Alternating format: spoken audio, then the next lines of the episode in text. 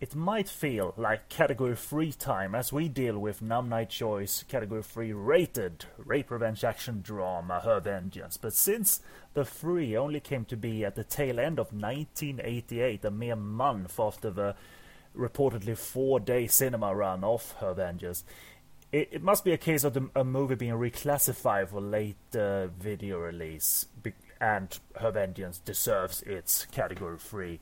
Perhaps does not deserve such a short running time though, but that's when you cut to the Fortune Star version rated category 2.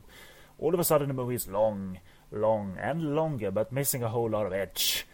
We'll stack these up against each other tonight. My name is Kenny B, with me is Hong Kong Dave, and this is the Director Series coverage of Her Vengeance at the Podcast on Fire Network.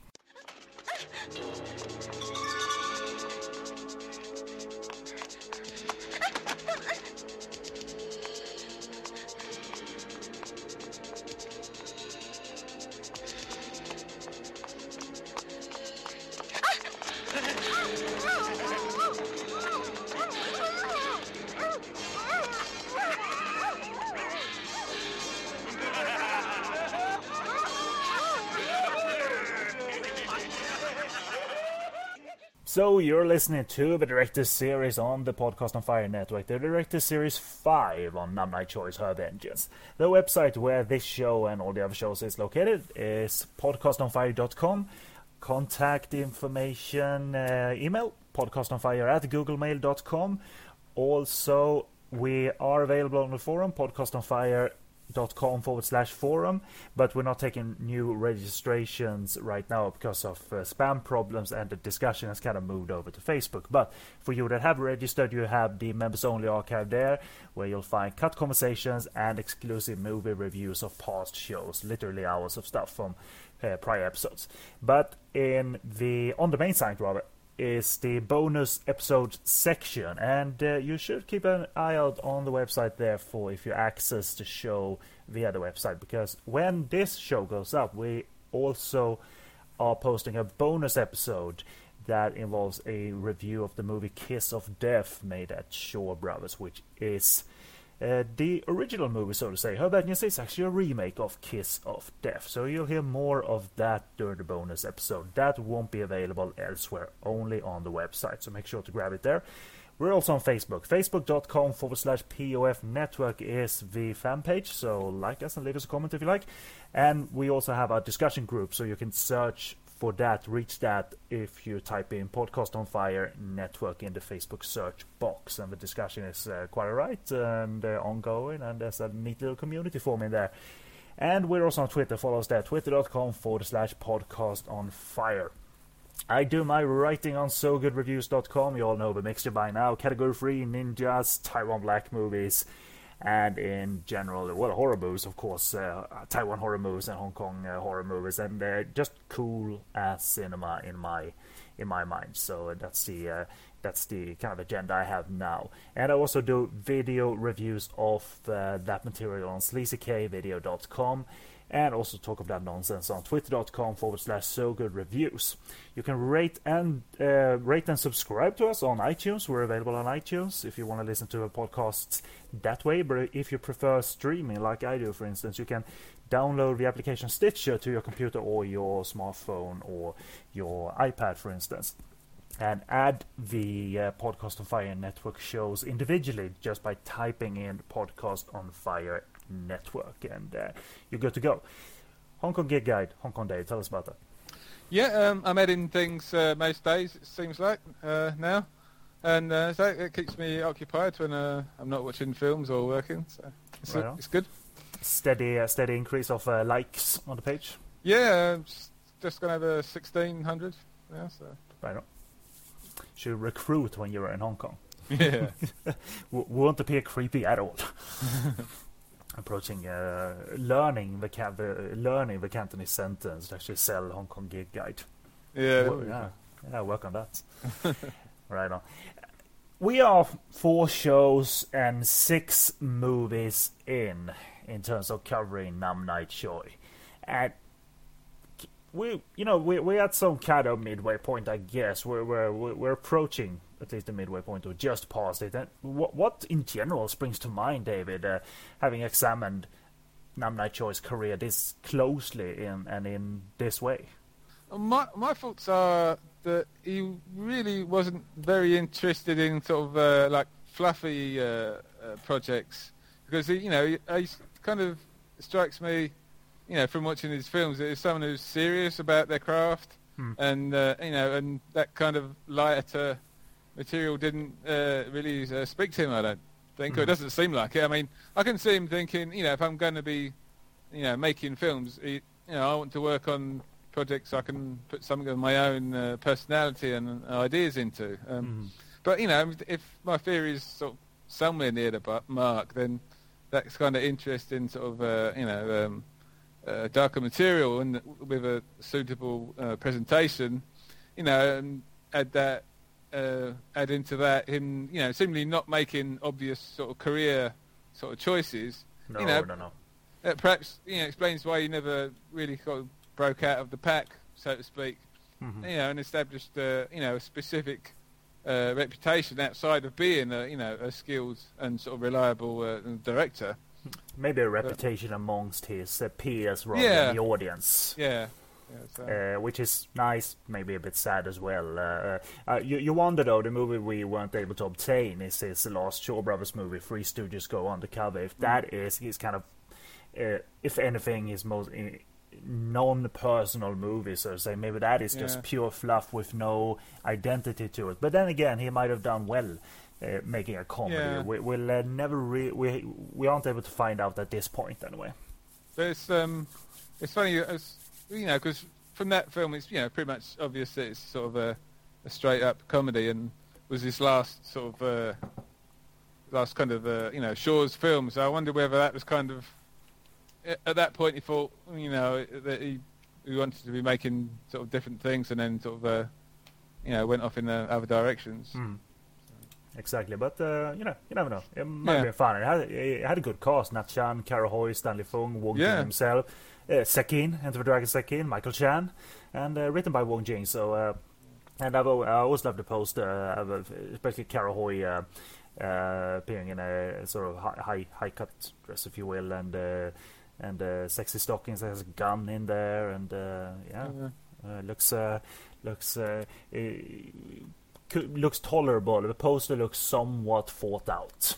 Yeah, I Uh, mean- I mean, in the um, you know, in some of his sort of uh, other films, I mean, like Seventh Curse, like sort of Ghost Snatchers, there are sort of comedic uh, elements, and you know, I think he, he handles them fine. But it was, you know, it was maybe he sort of wasn't exactly what he sort of really wanted to work on. Maybe I don't know. mhm, Exactly. Um, and we are at her vengeance. Oh, oh, oh by the way, my, my minor note uh, on, on on him. Uh, I mean, I, I've been familiar with uh, Nam Nai Choi before the series even, uh, but I haven't examined him this way, you know, movie by movie in chronological order and all of that. But it, he has a versatility that matters more than most Hong Kong cinema fans think or know of. Uh, of course, not all can be fan of all uh, all genres, and therefore everybody are possibly not fans of his entire output because of uh, they, they are different in genre, even if they are dark.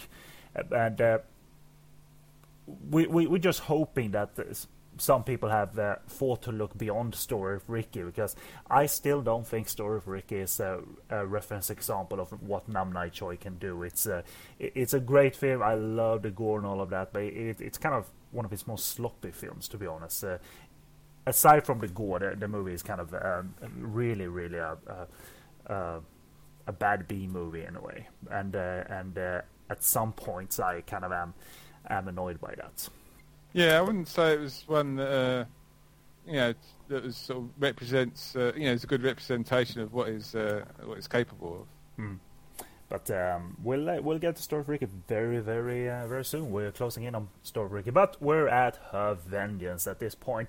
The rape revenge drama, as I said, and it stars Pauline Wong and Lam Ching Ying, and uh, we're therefore going to talk here briefly about those two main cast members, starting with the leading lady Pauline Wong. So David has uh, prepared something for us. Yeah. Um, Pauline Wong was born on uh, 1st uh, January 1962. Um, at a young age, she uh, dropped out of school to begin her working life. And then at 15, she moved to Canada, where she took on a variety of work, uh, waitressing, modelling, and you know, jobs of jobs of that nature. Um, in uh, 1982, at the age of 20, she returned to Hong Kong and uh, began her acting career. Uh, she made her debut, film debut, in uh, producer Johnny Mak's uh, Possessed 2 in 1984. a year after, she had a major role in the now classic Mr. Vampire, and also garnered the first of three Hong Kong Film Award nominations for Nightcrawler. Uh, she would win with her next nomination uh, for uh, director Jamie Luk's uh, Love with the Perfect Stranger. Um, she made a, a, whole number of uh, major films over the rest of the decade, including three films with uh, Chow Yun-fat, Tragic Hero, Rich and Famous, and The Greatest Lover. The four films she made in 1988 were a model of variety. there was a drama called Profiles of Pleasure, for director Tony Au.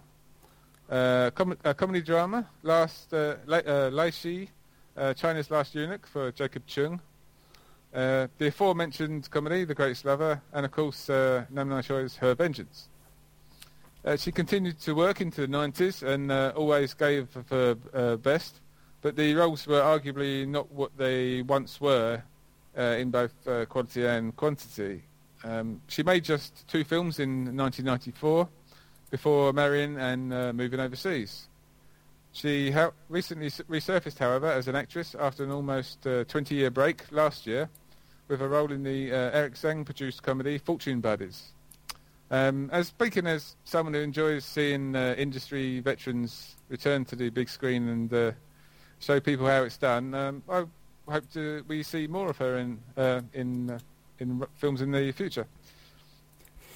Yeah, you you would hope to to like get a peek of uh, wow what what does she look like? I'm sure she's still beautiful, and uh, is she what does she uh, what does she want with her acting career now? Does she want anything with her acting career? But uh, it's she's a fine actress. Uh, part of this quite a large stable of game actresses of the 80s, and and in my mind, she was even iconic in her own way, thanks to a slew of iconic movies uh, mm. under her belt. I mean, Mr. Vampire being an early one where she plays this, I guess, uh, succubus that possesses Chin Siu Ho, you know, and uh, uh, you know ma- makes him uh, sort of fall in love with her and being all transfixed, and even ha- she turns him against his master Lam Ching Ying, and then you get that wonderful uh, battle sequence between them as Pauline Wong's real form uh, you see her real form, you know, with the hair standing out and half hmm. of the face all uh, all uh, all gory and gooey, which is great. And I think her head detaches at one point. Yeah,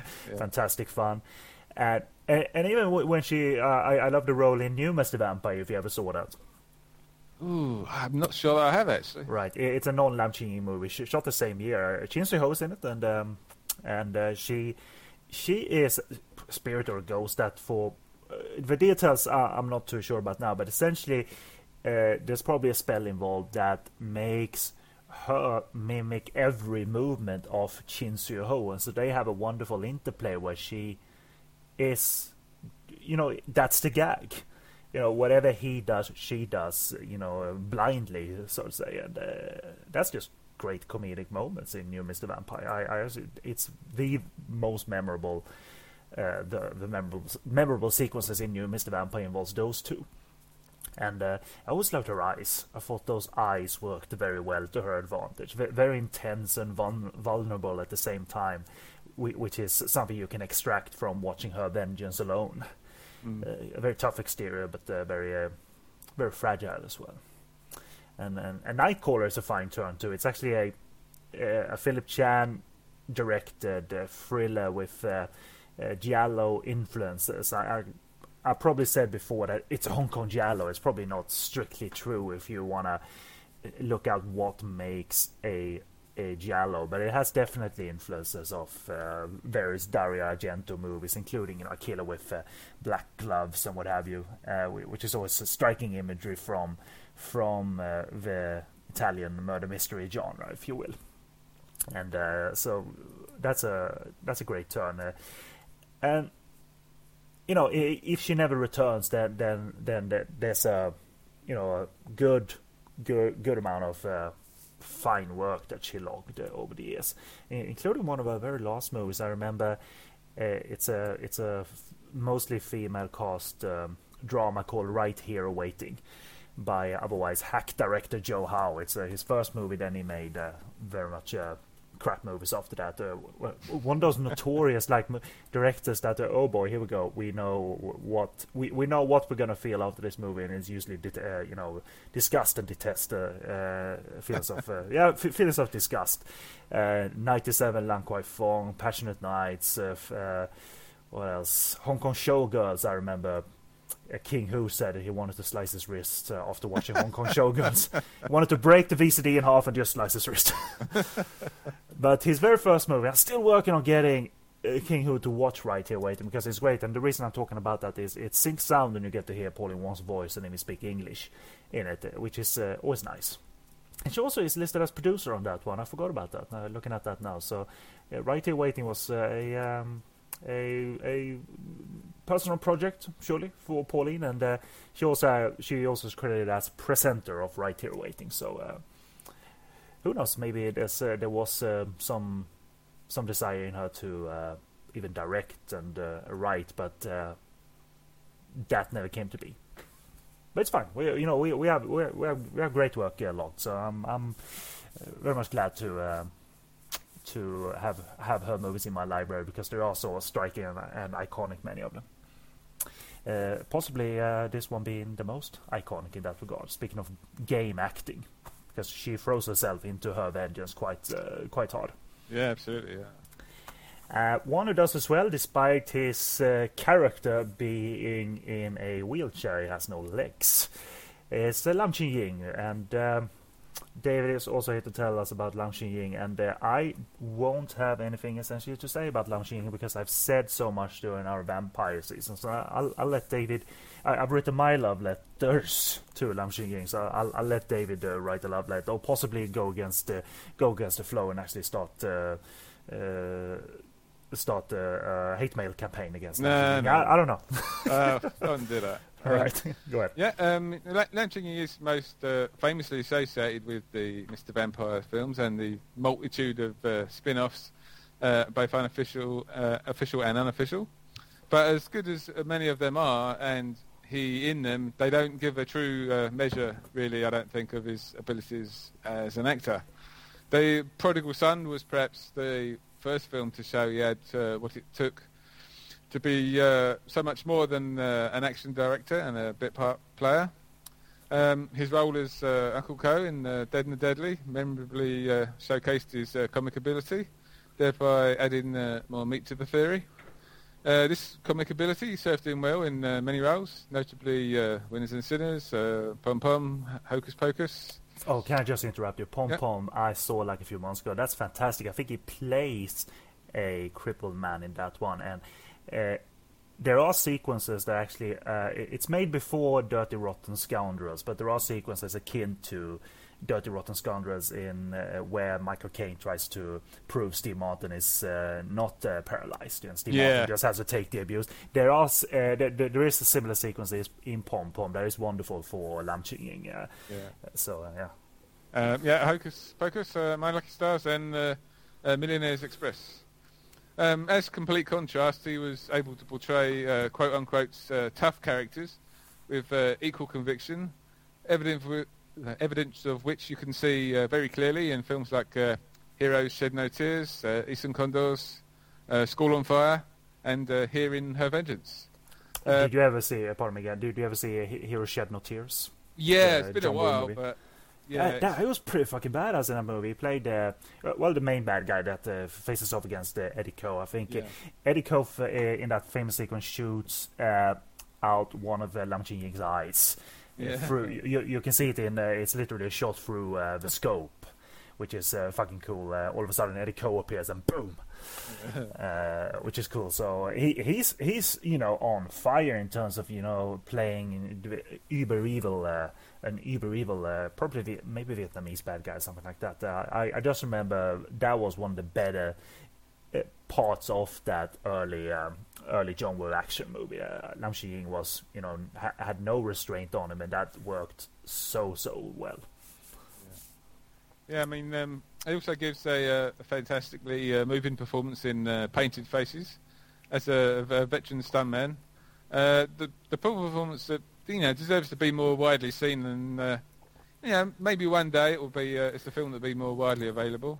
Here's the Um, problem: uh, it's a it's a it's a movie with Shaw Brothers. I think it's one of they, they actually firmly produced it. Then Oh, right. Celestial have remastered it because there are remastered clips of it in the Art of Action documentary uh, that uh, Samuel L. Jackson hosted. I still Oh, do, yeah, when, yeah. when they talked about uh, Jackie Chan and Samuel's uh, uh, training at the Peking Opera School and that they endured hardships, they used clips from her, uh, not her benches, uh, painted faces, uh, cleaned up clips, but uh, and, and it was on uh, a, it was announced as being released at one point at the very tail end of the release cycle of um, from IVL uh, of the Yeah. Shaw Brothers movies, there, but it never came to be. Possibly it's in the uh, Sea Eagle as well.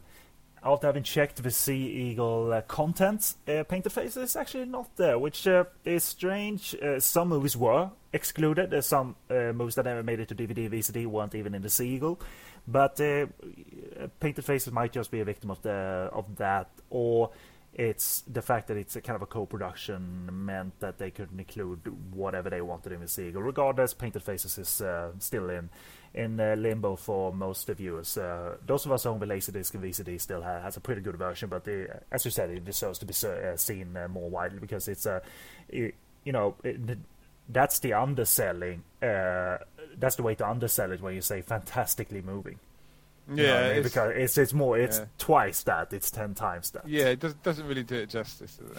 Whilst uh, rightly revered for his uh, performance in Mr. Vampire and the lesser and the like, the lesser-known corners of his filmography yield some uh, true gems that reward the time and patience it sometimes requires to track them down. Yeah, and uh, on that note, I mean, w- w- f- first of all, what what are some other gems uh, if you uh, if you look at his filmography that you um, that you haven't mentioned? Any other personal favorites? Oh wow! Um, Yeah, try and pick. yeah. there, there are there are a lot. Oh, what was it? Um, it's not. It's, it's actually wait. Was it red and red and black? Is it? Red? Yeah, uh, it, it had a Hong Kong DVD release. Anyway. Yeah, that's uh, you don't see that. You know, that's that's that, that's worth a look. That's a that's a pretty unusual film. Yeah. The um, the, really uh. Cultural Revolution set, and there's also a, a blood uh, demon to be fought, so it's kind of symbolism in that way. And Lam Ching Ying plays this reluctant hero that uh, helps to fight uh, helps to fight that blood demon. It's a, more of a horror movie, right? It's it's not a Taoist priest movie or anything like that. uh, No. But I agree, it was fantastic. I absolutely loved it. From the director of Fatal Termination, Andrew Kam, and he did uh, co-directed Big Heat as well with uh, Johnnie To, the Tsui Hark produced movie.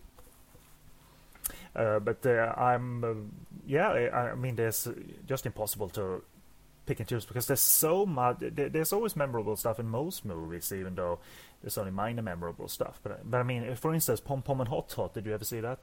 Yeah, the uh, that's the action uh, with uh, Jacky Cheung and, and few. As well. Yeah, uh, yeah, Alfred Cheung and uh, Jackie Mm. Chung playing in mahjong, and then uh, and then Lam Ching Ying turning up to fucking kick ass. Yeah, it's just a real kind of crazy action sequence. Yeah, talk about uh, Gun Fu. It's one of the Yeah. better. It's one of the better sequences.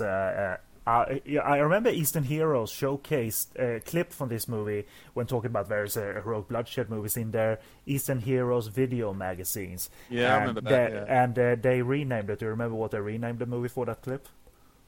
Oh, Hard Boiled Killers. Uh, and I don't know if they ever released it as that, I- but for that clip, uh, you know, it would have been fucking silly. Like, and here's a great gunplay sequence from the movie Pom Pom and Hot Hot. you know, it would, yeah, like, you know, your boner would instantly go.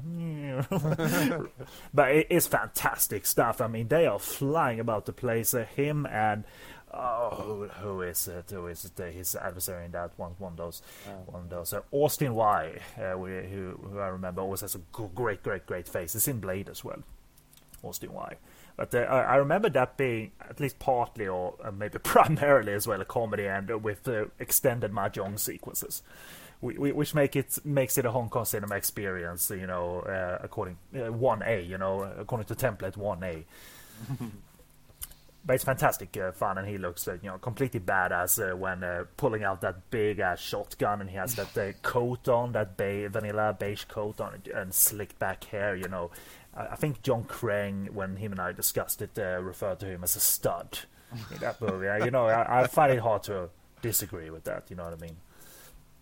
Lo- looking at some other movies that aren't Mr. Vampire-esque, did you ever see Lovers Tear?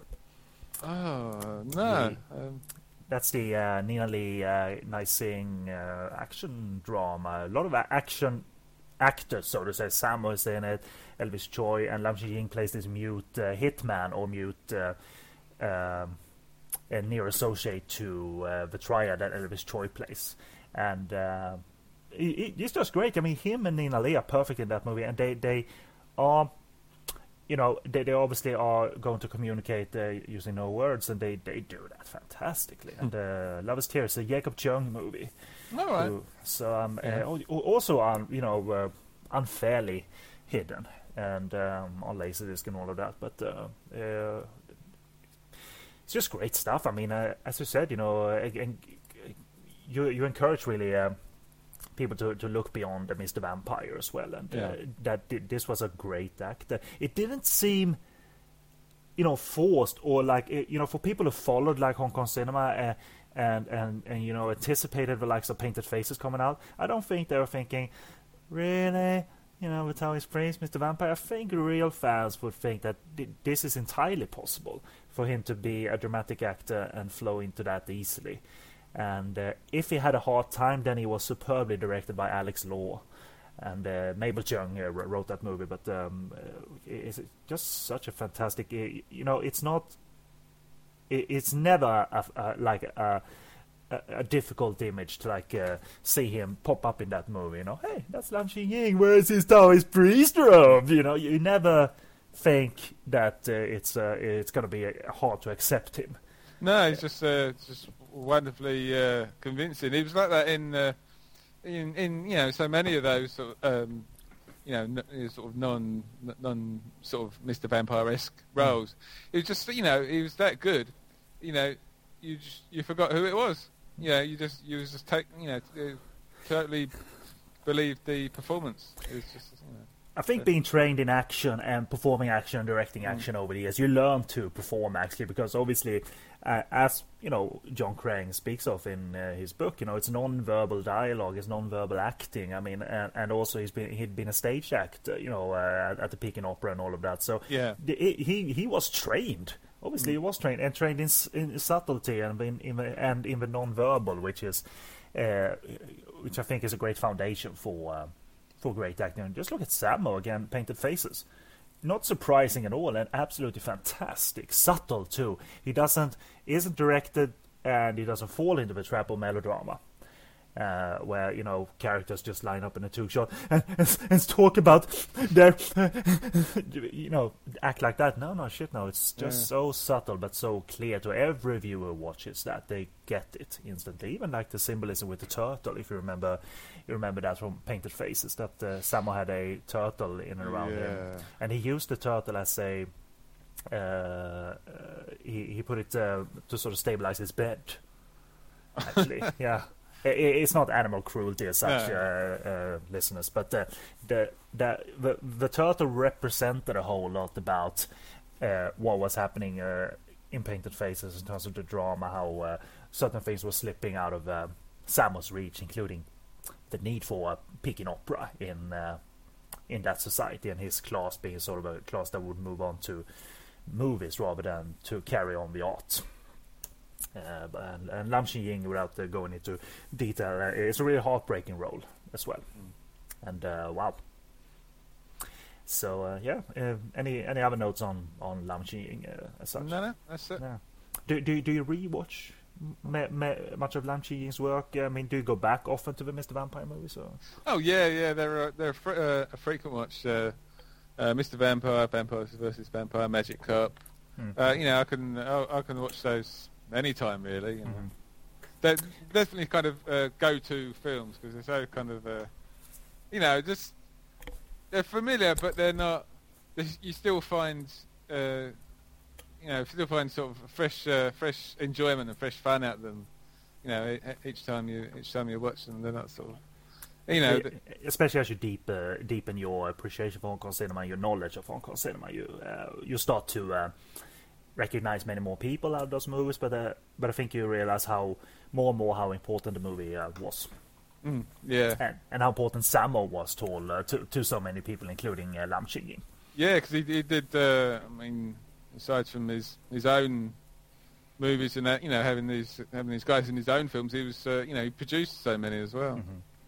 I think when it comes down to it, I, am as great as Painted Face and School on Fire is. I, I, still have a soft spot for the Prodigal Son because it's it, it's such a uh, it's an actual acting role uh, in uh, in a martial arts movie, uh, and it's an actual movie too overall, uh, despite uh, despite it mixing the violent, the dramatic, and even uh, mixing in toilet humor. But it's one of the rare examples where it, it, makes sense. It absolutely yeah. makes sense. It's not cute in the you know high contrasting Hong Kong cinema way, like we spoke of with Pom Pom and Hot Dot. It absolutely works to have that middle sequence where where, where Lam Ying and Sam are bickering like little children. Absolutely yeah. love that stuff, you know, because you had that stoic master, and now he resorts to childish, uh, to the childish as well.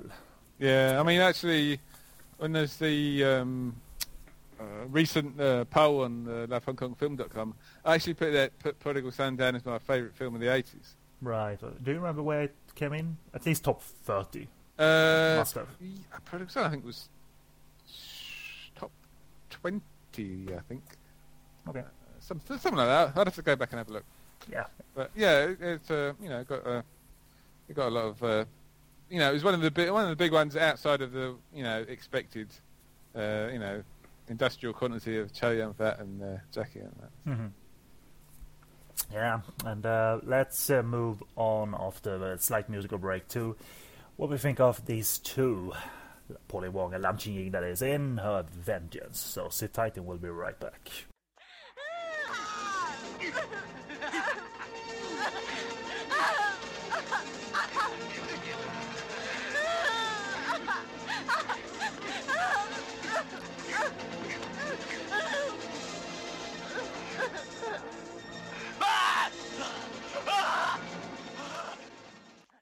Welcome back, and it's time to review her Vengeance, and we'll be looking mainly at the Category 3 edit, and uh, uh, my main review notes are based on the Category 3 edit of the film, but we'll talk of, to give an idea of uh, what, uh, what, what what goes on in the Category 2 edit, and, and obviously in the show post you'll find a, a link to movie-censorship.com's uh, report on uh, the differences in the films, so you can follow along or look at it yourself, where if you have both movies available there they do a great job uh, uh, nailing down how the edits uh, differ and the what uh, footage is exclusive to each edit because uh, we, we have that case as well. It's not just purely extended. We have alternate footage and alternate paths and, and all of that. But uh, more on that later on in the review.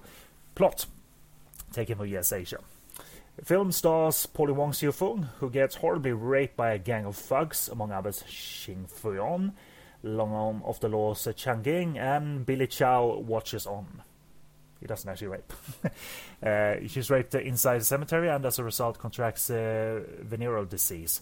Her rage sends her on a road to avenge uh, to, to, to avenge uh, her rapist, and uh, with the help of some friends, among them the late Lam Ching Ying, who doubles as the action choreographer in this film, she carries out her plan to kill the culprits in extremely disturbing ways. And uh, my first notes on the film rape revenge you know the genre if you will or just the notion of dictates uh, that we're dealing with basic and uh, primal nature to that action uh, rape and revenge. And Nam Nai Choi realizes that and unleashes a beating against Polly Wong and against the culprits and against us unlike any other I've seen to show this much teeth either shows you're being personal, having that you have inner anger, or that you just have a fine cinematic eye for exploitation and genre filmmaking. It's fantastic, heinous stuff, regardless. Uh, perhaps one of the better in this genre, if you will, rape revenge, uh, should be more spoken of than other notorious movies in the genre. For instance, you know, I Spit on Your Grave. It definitely should be spoken more of that, and it's definitely more acclaimed overall. I think. Uh, so that's my first uh, views on the film. How about yours? Um, yeah, I mean, even in the sort of early days of my Hong Kong film fandom, I was always, uh, you know, fascinated by how, uh, you know, the films were able to, you know, address sort of really extreme, uh, you know, subjects and situations, you know, often in a, you know, seemingly uh, upbeat way. But this film is not one of those films. no. It's uh, a very harrowing uh, tale, and you know, it doesn't present its story uh, in a sort of a, a, quasi sort of documentary fashion. You are through, you know, through the script, through the performances, and through, you know, uh, Nam Choi's, uh, you know, skills and abilities. Uh, you know, as a filmmaker, you made to care, you know, about those, pe- you know, the people uh, pulling along, you know, and the Lam Ching characters. You know, you made to care about those. Uh, you know the people at the center of the story. Mm-hmm. Definitely. So, and um, uh, and uh, my, my my my real thoughts on uh, before we go into it, I, I, I should have inserted this really as a question. Like, uh, do, do, do you have a tough time watching exploitation movies of this kind? I I, I don't know, tough time morally. Does it bother you the way certain certain movies portray? You know, if we're looking at rape revenge movies as such, or you just you don't think too much about it. You just watch it as an experience, um, a movie. Well, the, as leading up to this, is uh, you know, uh, the subject matter isn't uh, isn't an issue for me. You know, if, if, that's the subject of the film, and you know, it's not that that's the issue. It's it's how it's how it's treated, how it's um, how it's portrayed. That that is you know, that's the issue for me. I don't I don't wouldn't say any kind of uh, well, you know, obviously within within reason, you know, any kind of subject uh, matter or storyline is would, is, uh, is off limits uh, mm-hmm. for me. Um, um, there are movies that pushes it, some pushes it too far. I'm always fascinated by if you can push it and make it a, if you want an extreme experience, how you can, uh, if you can make it an extreme experience in a sort of, I wouldn't say compelling way, but uh, I, I I'm fascinated by certain movies that mm. they can create it at all. I mean, including this one. I mean, how you uh, how you on you know via working on set and uh, slow movie making can make it hard and edgy and with teeth and and uh, manage to disturb through the screen. You know, it, it should it, it, it's not easy. It shouldn't be easy. No, I mean, I, I don't watch uh, half as much uh, you know extreme uh, cinema as I did in my younger years. Mm-hmm. Um, you know, I've seen sort of too many films that don't have, uh, you know, uh, for me, the degree of uh, uh, uh effort invested into the sort of uh, characters or you know, script to sort of to make me care. And you know, I've, I've you know, personally, I've got, um, you know, past the point where you know, spectacle, kind of in of itself, mm-hmm. is sort of you know, kind of enough, you know, for me. Um, you know, for me, a film has to now at least has to kind of earn the uh, right to go, you know, to the extreme. Mm. You know, I mean, I don't, I don't, um, you know, I don't require sort of, you know, some kind of, uh, you know, crazy kind of intricate kind of, you know, sort of, you know, thesis or anything like that. But mm-hmm. you know, I need to sort of, you know, through, you know, through the sort of uh, filmmaking and through the performances, you know, I've got to have something from that that you know that gives me sort of uh, that makes it okay. You know, mm-hmm. to you know to to to watch something that's you know. Or, or ha, ha, having said that, did you ever um, catch or want to catch uh, a Serbian film? Speaking of uh, something non-Asian.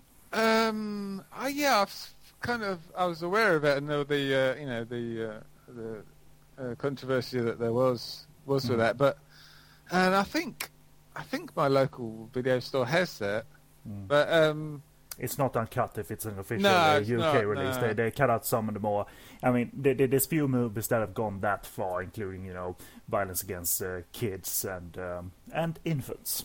Yeah, I mean, I Yes. sort of. As I said that, listeners. It's, it's um, it's one of the, you know, it's not, it's not a film that I would say, oh, you know, I'd, I'd never watch that. So, you know, I'm, Hmm. I'm, I'm never like that with anything. You know, I'd sort of. yeah, it's easy to jump on a bandwagon without uh, having Yeah. actually uh, experienced it yourself. So uh, good on you. And, uh, what I like about her Vengeance, what it does in a clever is that it's. And uh, especially in the shorter version, if it's shorter for uh, unfair, uh, un, uh, for wrong reasons or not, maybe it should be longer. But I think it's very basic and primal in its structure because obviously she is uh, quickly, just minutes in, you know, horribly raped, hard, and therefore, you know, revenge should be hard, and hence the movie works. You know Yeah, what I mean? Uh, exactly, uh, yeah.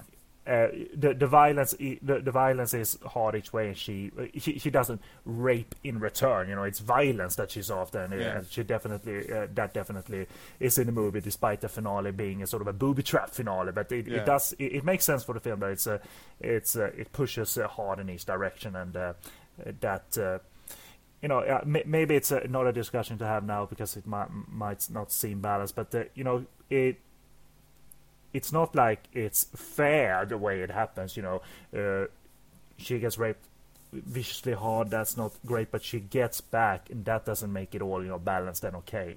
No. But but it's uh, I like that experience in this film. It, it, it makes sense to go uh, go hard in each direction. And, Yeah. I mean, and that if- was, yeah, go ahead. so, yeah, I was going to say, uh, yeah, I mean, the rape scene is extremely, uh, extremely brutal. Uh, even more so in the uh, the laserdisc uh, uh, version, Mhm. and you know, and uh, and it would even be too much for some, even in the category two version. But you know, Um, do, do you really think so? Because uh, the category two version, there's, Um, there's nothing there no, in the I mean, rape scene. I mean, you know, for you know the more sort of sensitive souls among us, maybe. But um, Well, well but- rape is a rape, obviously. uh, Yeah. That they communicate, but, But- it is really nothing compared Yeah. to the version we mainly are Yeah. basing our views on. yeah, this I mean this the, the you know category three version. I think um, it esta- I mean it establishes the characters uh, perfectly. You know the the villain, uh, the the villains, if you will. It establishes them perfectly, which uh, and sort of honestly, which you need to do if you're going to tell a story like this. You have to you know you have to be you know realistic. You have to be um, you know you have to be honest. Um, They I seem mean- like bumbling drunk fools, but uh, uh, Hong Kong criminals uh, will snap into being rapists uh, quite like that, you know.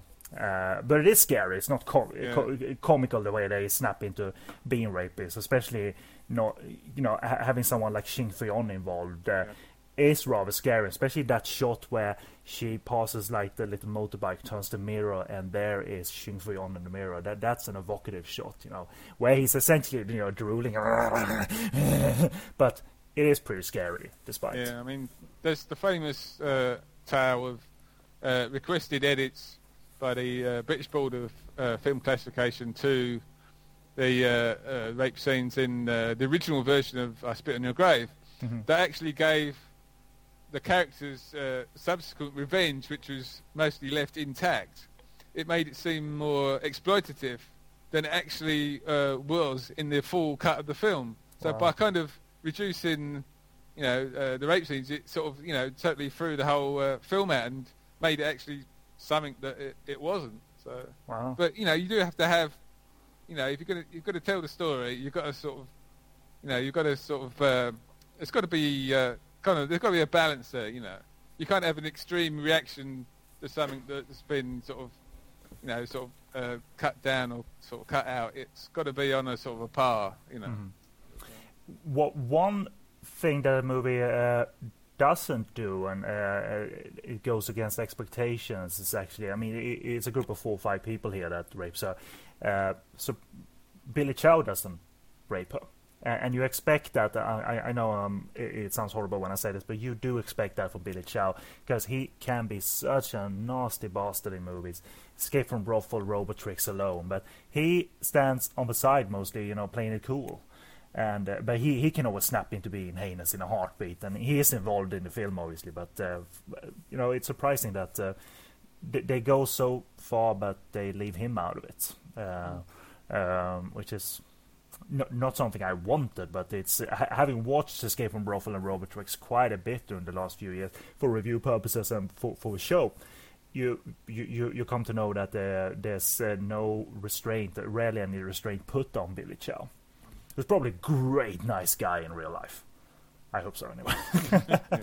And uh, they, they're adding to the heartbreak in this scene is the uh, editing decisions uh, in the uncut version too, uh, because she's raped in a cemetery and uh, Nam Nam Choi has decided to cut to statues. And uh, you know angelic uh, looking statues that aren't saviors for for uh, for Polly Wong obviously. They're not there for her.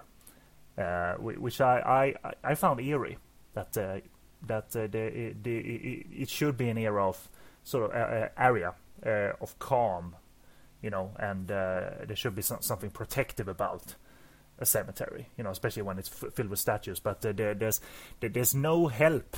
Uh, there, there's no one aiding Pauline Wong in this movie, and that that will continue. You know, there, there's always no one's going to be. There's very few rather that are going to be nice to Pauline Wong in this world. Yeah, yeah, yeah it's a great, it's a great little, um, you know, in in the midst of that scene, that's those are great little kind of moments of just you know of, of contrast, you know, and kind of kind of remind you, you know, the kind of place, you know, uh, you know, peaceful place a cemetery is kind of supposed to be, mm-hmm. or, is, or is meant. But maybe to be. she finds peace. I, I remember the editing, but maybe it, it, she finds peace in you know just to endure it because uh, you. Uh, we we should state there's no nudity from Pauline Wong in this movie. Doesn't need to be. Uh, but w- when we see her move in slow motion uh, in that close shot while she's uh, you know being raped from behind and all of that, uh, it's uh, maybe that's the kind, of, the kind of solace she finds to endure it. obviously, it doesn't help in any way because when she picks her, herself up, you know, in slow motion after a rape, I mean, it's it's she's completely destroyed and it's very evocative visually, but just heartbreaking to watch. Yeah, absolutely. And uh, even even yeah, in the category two version, I mean, I based my review on that, and I thought it was horrible. But it's the essentially in the category two version, or if you're bringing that slightly into the discussion, all that's left is the um, uh, some very few snippets of like the third, uh, the youngest of the uh, group uh, group of thugs raping her. Uh, the person that she later kills, that they shooting the porn in the in the apartment. Uh, that's essentially what's left in the category two edit. Uh, uh, when comparing, it really is nothing and no. barely a sequence. But it, that's when you compare if you watch again, I watched it the first time via this category two edit, and it made a you know made an effect on me. So uh, it's um, it, it, has something, but it's stripped of much of its teeth, though, uh, definitely. Uh, on that subject, by the way, of no one being nice to her in this world. You you even get the essentially the doctor that examines her and uh, says oh, the she has venereal yeah. disease. If, what an uncool doctor! Yeah, no, he, he's judging her. You had, yeah. you, you you you know you're dirty essentially, and uh, wow, and that that sequence where the doctor just chases her around the office. It's even longer in the category two edit. Uh, just wow, what? Stop! Be nice to her, movie. yeah, it's like possibly the sort of uh, worst bedside men in the history of cinema. That one. Yeah. but then when we get to the bonus episode, of the Doctor it's uh, something else. Uh, when we talk about the Doctor and Kiss of Death, but uh, we'll, we'll, we'll save that for them. Uh, what do you think of um, the you know the casting in general? Uh, if we, obviously, I don't think you think this is a weak uh, weak cast here, but you know, every, mainly like Shing Fui-On, Elaine Kam, and those side characters. Elaine Kam is the is the blind is the blind sister. I mean, there, there, there's performances here, in your opinion. Yeah, yeah, I think so. Yeah, I mean, they're more than uh, more than decent for sure. I mean, Shing Fui-On is uh, he does a you know he's, he's famed for his sort of you know uh, you know villainous characters. That's his kind of stuck in trade. But uh, you know here he does a particularly uh, unpleasant and uh, sort of detailed rendition. You know, so it's uh, so it's a it's really notable performance. Uh, but you know, I mean, Pauline Wong is is here is uh, is fantastic. Um, it's a you know it's very very intense role. It must have been the I could can only imagine how that would must have been to film. Uh, you know, for her it must have been uh, uh, truly horrible. Um, you know, she invests her character with a real uh, humanity and uh, you know vulnerability, you know, and uh, you know, uh, you know, at this point in uh, career, you know, it's sort of, uh, no, it's no surprise she was capable of that because she was al- already, you know, sort of, uh, you know, nominated for, you know, acting awards by this point. so. Yeah, I'm curious about that. I, I, I wanted to. I've mi- I, I've missed out on Love with the Perfect Stranger, uh, the Jamie Luk movie. I love Jamie Luk as a director. That one I've not seen yet, so I'm curious to actually pick that up uh, to to see if that was award worthy. Because sometimes the Hong Kong Film Awards are a bit sketchy in the way they give out uh, awards, but I'm sure she's fine in it. Uh, but um, I'm, I'm curious to see that uh, Jamie Luk uh, movie. I, I, I, in particular uh, wanted to single out Elaine Kam, which is a fantastic actor. Uh, not probably not very recognized. Uh, more current audiences might have seen her in. Uh, uh, Riley Yip's uh, Metade Fumaça, where she plays uh, Ah. Nick, uh, Nic Tse' uh, senile mother, essentially. Yeah, it's a good Uh, she's sitting on the street and he's waiting. She's waiting for Nic Tse' father to come back, uh, but she's uh, you know not, not right in the head. He wants to find his father as well, and then at the end, all of a sudden, boom! Now I know who your father is, and then that leads to a very emotional scene. Um, as such, Uh, always, always very solid Elaine Kam in whatever she did in uh, in movies, and um, really one of those. Uh, actors that uh, you know never disappointed, never you know, annoyed or anything like that. So, uh, so uh, um, that's uh, that's um, uh, a note on her. On the story, I never caught the following in my prior viewings because they very briefly in um, their first scene together, Paulie Wong and Ailey Cams, uh, mentioned the fact that uh, their father was killed and that she she's encountered the person who killed him, but they raped me. And I never caught that story element uh, No. until this viewing. And you, you're kind of surprised, and then you look back at it when Paulie Wong sees the fucks for the first time. You know, one minute into a film during the cabaret performance, Yeah. she like, you know, really like is taken aback. Whoa, you know, she's not. I i it's a big reaction Yeah. us talking about that makes it sound sloppy, but I I caught it now, and it's uh, it's not stuff that's extended in the category two edit or anything. It is that kind of direct. They just say it, a- you know, uh, a bit fast and a bit hidden in the movie. I missed it twice or three times, so it's not very well communicated. Or Yeah. I'm just uh, dumb. No, they don't. I don't think they, they they dwell on that very much. It's just kind of, it's only referred to sort of briefly. You know, like, you know, in their scene, and then you get her reaction uh, reaction shot. Mm-hmm. There's nothing. There's nothing very much, or nothing nothing else at all. I don't think that sort Mhm. of uh, kind of relates to that. So. But they have a backstory to to to some of these characters. Elaine Yeah. Kam uh, knew Lam Ching's character at one point, you know, and she was abandoned by him. She stayed in Macau. It's partly set in Macau, this movie, and he uh, went on to Hong Kong. And all in the circle, so to say, the, these three characters be, are and become scarred. Uh, Lam Ching Ying obviously having lost both his legs at. I don't know if they mentioned any details about that. Uh, you know, he lost his legs during so and so encounter, but uh, it, that isn't needed as such. You know that you know these characters are not very keen on, uh, you know, uh, getting into the action again necessarily, but uh, it, it's a contin- continuation of violence and hurt that sort of is never stopping in this movie. It's a downward spiral kind of, and uh, you have to respond with uh, violence or until you're dead. Essentially, it, it, Yeah. it seems that it goes that it's it's about to go that uh, uh, route, and and and you, and you get some nice. Uh, uh, flashbacks to with scenes between Lam Ying and Elaine Kam, where Nam Nai Choi shows these cold conclusions to their relationship, and therefore meeting Lam Ching Ying in the present, so to say, when Pauline Wong looks him up in Hong Kong. You know, there, there is regret there. I think one of his first scenes um, is him playing a uh, a vinyl record that they both liked, that both Elaine Kam and Lam Ching-ying's character liked. So he, he he still has, you know, his heart is still beating, uh, beating for her.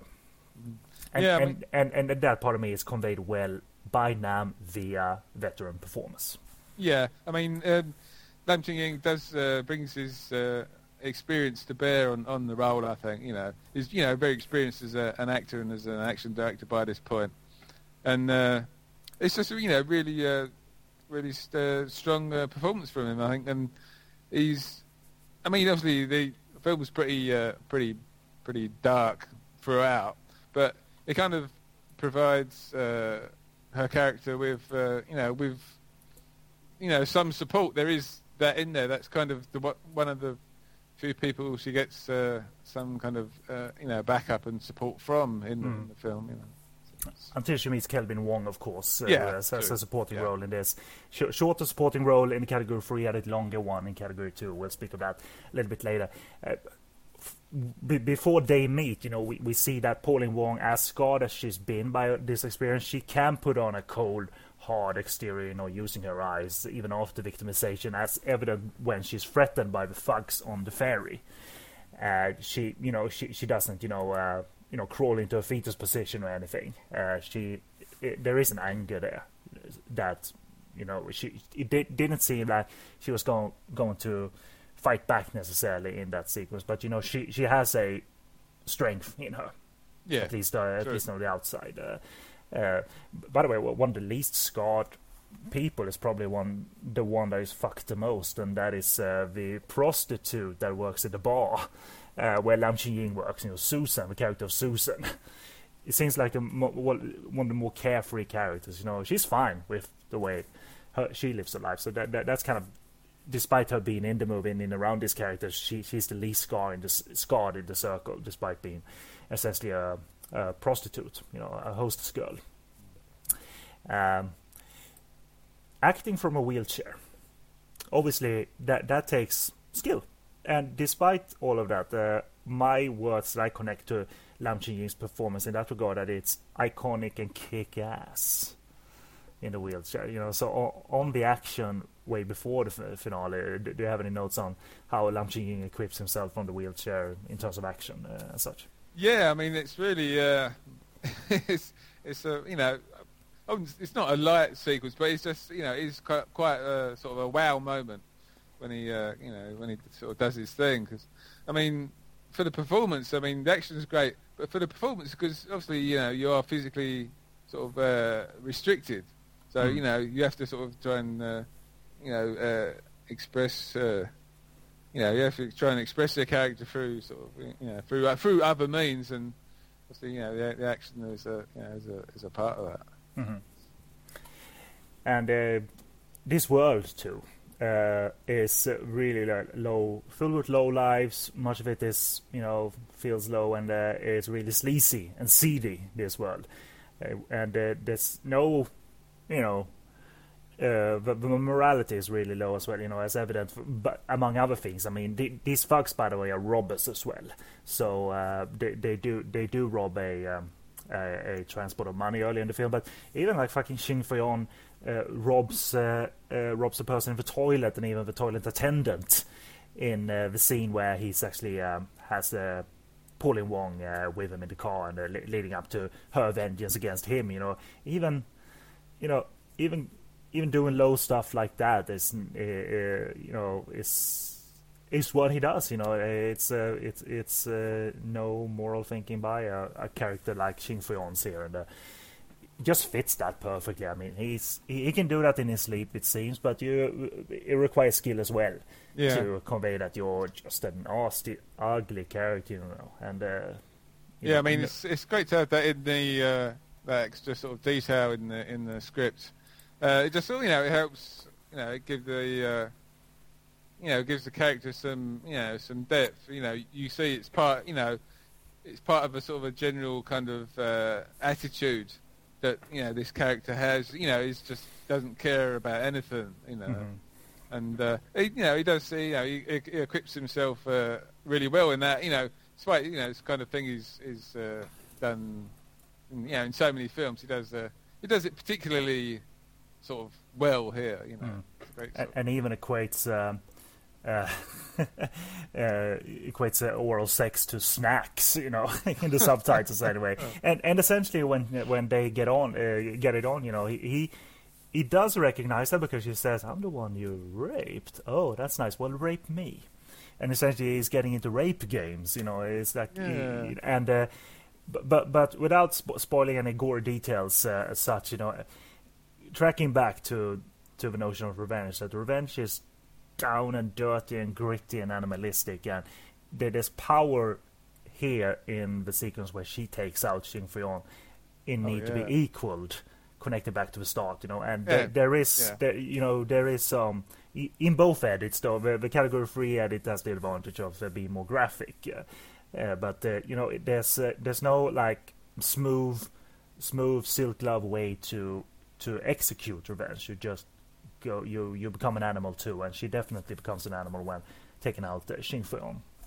Yeah, yeah. I mean, that's sort of um, there is a sort of a match in the sort of uh, sort of tone, I guess, of those two sequences. They are both extreme. You know, it's a uh, I, I don't know if justice is the right word, but it's it's it's a it's right that there's the mat that match there. You know, Mm. it's uh, you know she's you know she's getting her own back. It's revenge. That's it's Mm. what she's doing. So it's you know it's sort of and and and it continues uh, as she moves through the various uh, various thugs. You know, once she scars uh, Changing uh, scars with, with acid, and even later on bites into his acid scarred face. You know, That's- talk about not turning away from the No. that drive of revenge. You know, uh, that particular bite is not in the category two edit, by the way. Um, no. it's a latter uh, scene in the rain where she is uh, rolling down a hill with him and struggling with him and wrestling with him. But that, that's just awesome. And special effects are here to an extent, therefore, special makeup effects.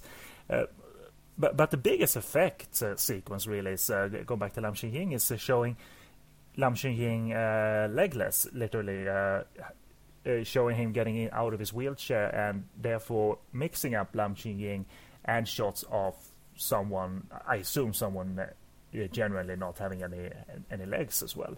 Yeah, that's And- um, and- and some good camera trickery here. Mm, yeah, it's a good uh, good uh, little uh, editing sequence there. You know the way they put the put the shots together. It's um it's pretty convincing. It's great. The, the, the stuff in the good. foreground, uh, le- legs flapping about a little bit, and uh, Lam in the background. There's him getting on the bed. Obviously, they turn his face away from camera, but it's a pretty clever sequence Mm. uh, showing Lam Ching Ying uh, washing his uh, sort of stumps, if you will, and uh, Yeah. and uh, I don't know. Uh, it- it's kind of a. it- It's hard to watch. It's obviously what it is, but uh, uh, I, I've never seen anyone, you know, without their legs in that regard. But the way the leg, legs flap about, I guess that's a normal uh, reaction in a way. Uh, Yeah. It, it seems like a real, realistic reaction based on how the body, you know, is at that point. You know, because the, the legs seem to move about really, really um, to an extreme degree, even. Yeah, there's, Yeah. even, there's even a few shots. Um, I think where you do actually see, um, you see that there aren't, you know, the, the you see that there aren't legs there, and you you, you do get uh, Lam Ching Ying's uh, face in the in the frame at the same time as Yeah. well. So that's um, even even those bits where you can kind of, you know, you can kind of figure out maybe how they did that. It Mhm. looks. It looks pretty good. It looks, and, it and looks there's no convincing. Forrest Gump uh, CGI trickery here. No. The way they took out No. Gary Sinise's legs, you know, uh, there, there's no, uh, there's no. They didn't erase Lam Ching Ying's legs in the computer. Is my point. So they, they, they, this required, you know, a Nam Nai Choi and crew to to think of their shots and and make the shots work because I don't think. I'm pretty sure uh, playback on the set wasn't uh, common at this point, if at all common. You know, uh, video playback after shots, so they had to do it, and Yeah. uh, and uh, trust his cameraman. Obviously, uh, Lam didn't shoot this film, by the way. Uh, uh, uh, it was a DOP called Kwan Chi Kwan, who uh, Nam Nai Choi, who who is a cinematographer as well. Started as a cinematographer, if you didn't know that, listeners. Uh, uh, Kwan Chi Kwan shot uh, Ghost Snatchers as well, and would go on to shoot Peacock King and Saga of the Phoenix for Nam Nai Choi. But but uh, we we complained a little bit about the movies that Nam didn't shoot, looked uh, kind of uh, uh, didn't look as good. This looks good. Yeah, I think so too. Yeah. It's more like more maybe more hands-on collaboration. Maybe he did in fact step into the shoes uh, a little bit more than uh, credited for, but uh, correctly gave the whole credit to uh, Kwan Chi Kwan. Uh, so.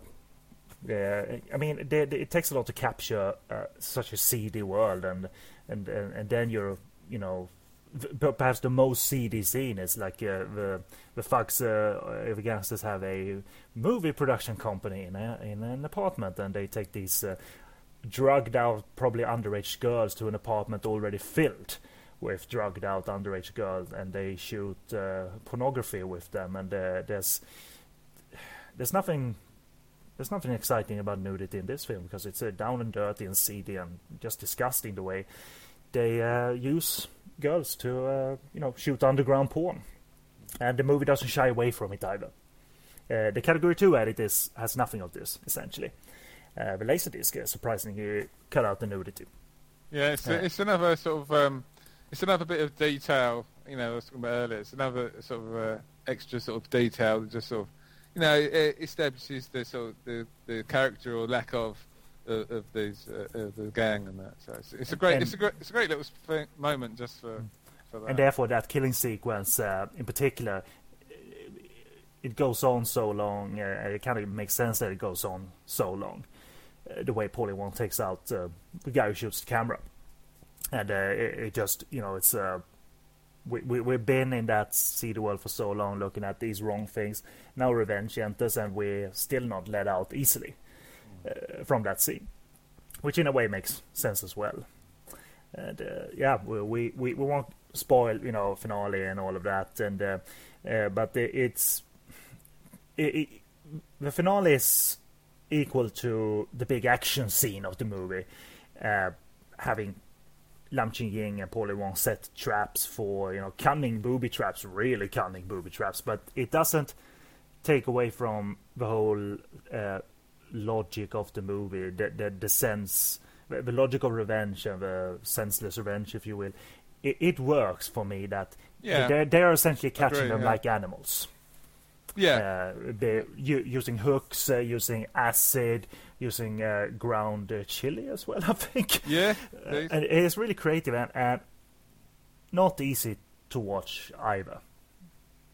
No, it's, uh, because it's vi- it's violent and it's a and and uh, you know at one point. Uh, Billy Chow and the other actor, I don't have his name right now. I have hooks in their faces, and they, they, they show them trying to just take out the hooks yeah. from their faces. Just nasty makeup. Yeah, it's really um, obviously it's really violent, but it's really kind of vivid looking as well. It just sort of, oh, you know, it's just really kind of, uh, you know, intense kind of image, and they they they they. Uh, it's it's shot really well, so you, you know you don't miss a thing. It's all kind of right there, and oh, mm. it's just you know you, you, can, you can't you can't kind of uh, you can't uh, look away from it. It's just no, no, man, and it's uh, it, it's no it's not a scene where you go, yeah, yeah, yeah, go on, get him, Paul. Yeah, no. Ooh, that's, I mean, that's um, that's it's really well handled for that because it, it, it, you don't get that kind of it's not that kind of euphoric kind of thing. It's just sort yeah. of it and, is and, what it is kind of thing.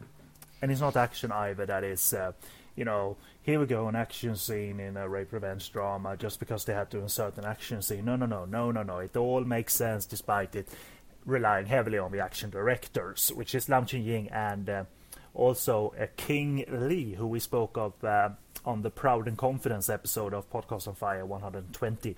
Uh, he was the director of Proud and Confidence, so um, he's the action director alongside Lam Ching Ying here.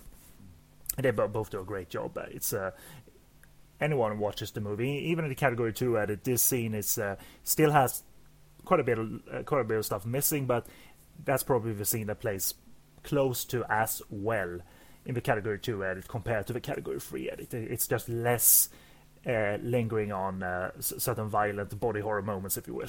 yeah, that's that's really a, fair enough fair enough comment. I think. Yeah, yeah. it's sort of it's sort of obviously it's you know it's a fair fair chunk missing, but it kind of it's still kind it still kind of works. Still works fairly well. Mm, absolutely.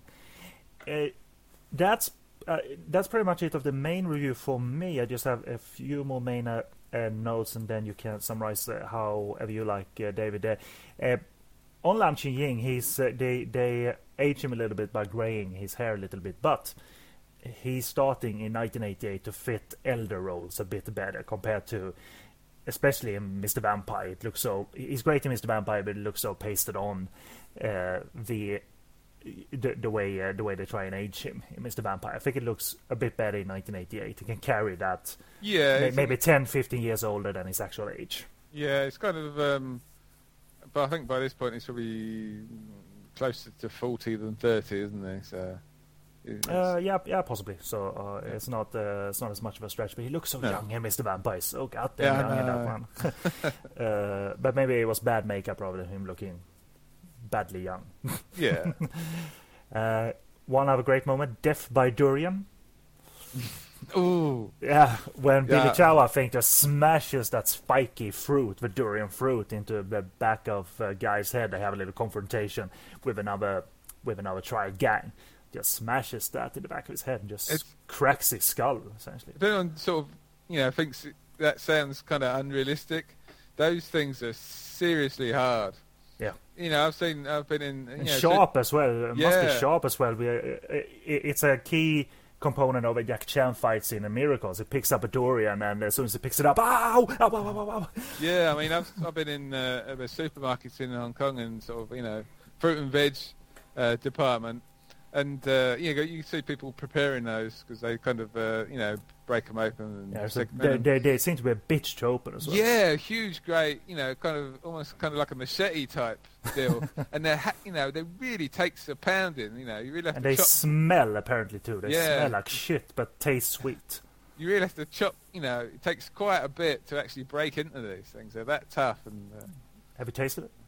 Uh, I, I haven't. Uh, I'm. I'm tr- I, I might try and. I might try that this time around, and Right. uh, you know, when I go go Yeah. out there. But it, it's definitely got a distinct, uh, distinct smell for sure. Yeah. Um, a, a slight spoiler. I don't know if you noticed this. Uh, so if you haven't watched it, I mean, uh, we will spoil it slightly. But uh, you listeners, if you intend to watch it fully, then here's your spoiler warning, I guess. Uh, after um, uh, Elaine Kam's death, when she throws herself to her death, the next scene is with Pauline Wong and Lam Ching, I believe. She's all, she already knows of her daughter's death, uh, daughter, sister's death, and it, it, it's one of, another case of the movie like really cutting corners. It seems like all of a sudden she knows already about her sister's death. There's no like no one telling her that her sister's dead. So and it seems tight and a bit too direct at points. Uh, and but the thing is that there's no extra scene in the category two edit either. It's as tight in terms of this uh, these beats. Yeah. So uh, I mean, it's n- nothing that I'm uh, I feel detract, but you overall, but you you kind of notice that uh, you they, they don't want to linger at all dur- during certain points. They just want to they just want to truck truck Yeah. on and drive forward, which is fine, I suppose.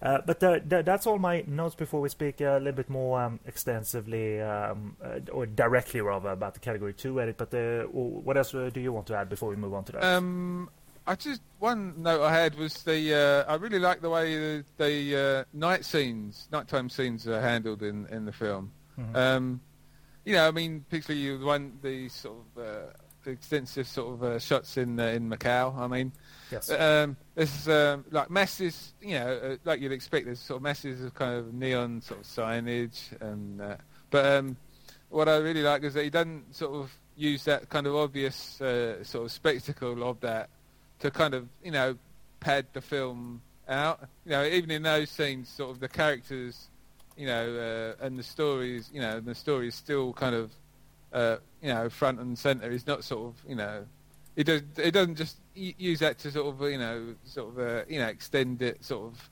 extend the uh, you know the film unnecessarily it's just it's always you know it's all about you know the story and where it's going and it's all just kind of you know all there to just to sort of you know to move everything on you know, Mhm. to get to get to the next sort of uh, next moment so. but uh, yeah just the night scenes just look fantastic Yeah, they they always seem to hit uh, hit, hit them well in Hong Kong cinema, shooting with uh, uh, blues and uh, whites Yeah. and uh, ma- making nights look uh, cool, you know, and evocative. And uh, eh, I'm- I'm not saying it's nice, but they they they liked it and therefore knew very well how to shoot the Hong Kong nights, especially the you know the neon lit uh, Hong Kong Yeah. nights. If you look in scenes, at scenes in, for instance, Nobody's Hero, where you know an entire apartment is. Uh, is uh, lit up in uh, red uh, almost, uh, which is cool looking, maybe not realistic looking, but cool looking. So uh, I, do dig that. so we're actually going to uh, let you listen to a little bit more audio for 30 seconds or so while we take a break and we are going to more directly, as I said, discuss the uh, Category 2 edit that is available on VCD and DVD. Unfortunately, the one we watched and mainly discussed is not widely available. So sit tight and we'll be right back.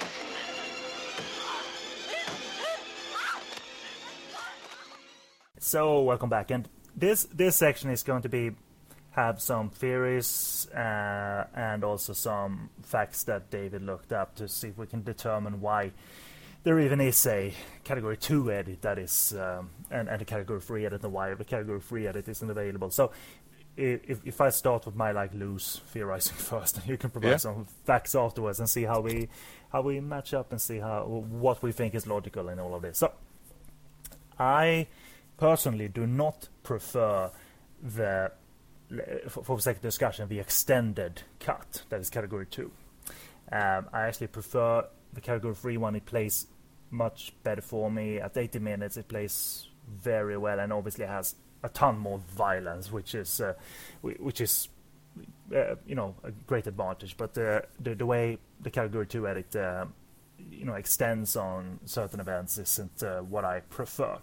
But speaking with a friend who about why it possibly came into existence, this Category 2 edit, via a Deltamac VCD, the uh, company that had the uh, Fortune Star library before Joy Sales. This company seemed to want to shy away from Category 3. They they didn't release any such stuff. Maybe some small, small, small handful of releases, but you never really saw that from from Deltamac. And maybe Fortune Star themselves as well knew that they needed to cut down her vengeance to have essentially two versions lying around. Uh, because I think they were created roughly at the same time. Uh, way back in the 90s, a lot of these were struck. So that's possibly what they did in the 90s, had created two versions for release. Uh, but, you, you know, it might have been this way too, that after the graphic, uh, the, cuts of the graphic stuff, the bloody stuff. An already short movie would be missing a few more minutes, so maybe they inserted some already edited, dubbed, and subtitled footage to arrange this extended cut with alternate events as well. We'll talk about that in a little bit. And a lot of its gritty teeth was definitely filed down as well. It's not as violent. Uh, Joy Sales subsequently released it on VCD and DVD a company that definitely uh, didn't care if uh, they released category 3 stuff, but they released the same category 2 edit that we uh, that, that we um, that Deltamac did, despite the category 3 on the cover.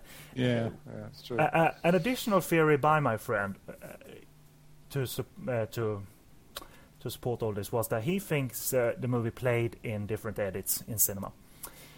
You had a very hard edit pre-category 3 but they might have changed it already during the cinema run.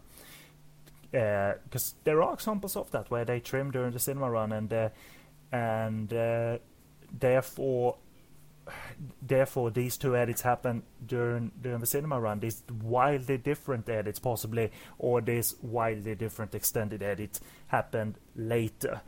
Uh, because if you look at the sub unsubbed laserdisc, that is extended in terms of violence here and there, but it's based on this short, uh, this shorter, shorter version, around about 80 minute version. They didn't extend the violence in the uh, based on the category 2 edit if you will they they didn't insert all the extended scenes into that so it, it's hard to nail down what actually happened there but it I, it makes sense in my world that it possibly did play two ways in the cinema and uh, what what is on VCD and DVD may not be exactly that, but uh, it, uh, it it was created as a I don't know it it needed to have it, needed to have some proper feature length. Therefore, Fortune Star inserted uh, footage that they had, or or this is how it was created during the cinema run as well. All theories, but that's my theories. You looked up some facts, I think. yeah, um, I mean the the Joy Sales uh, DVD is is how I first saw the film, um, and I, I'm looking at the back of the cover.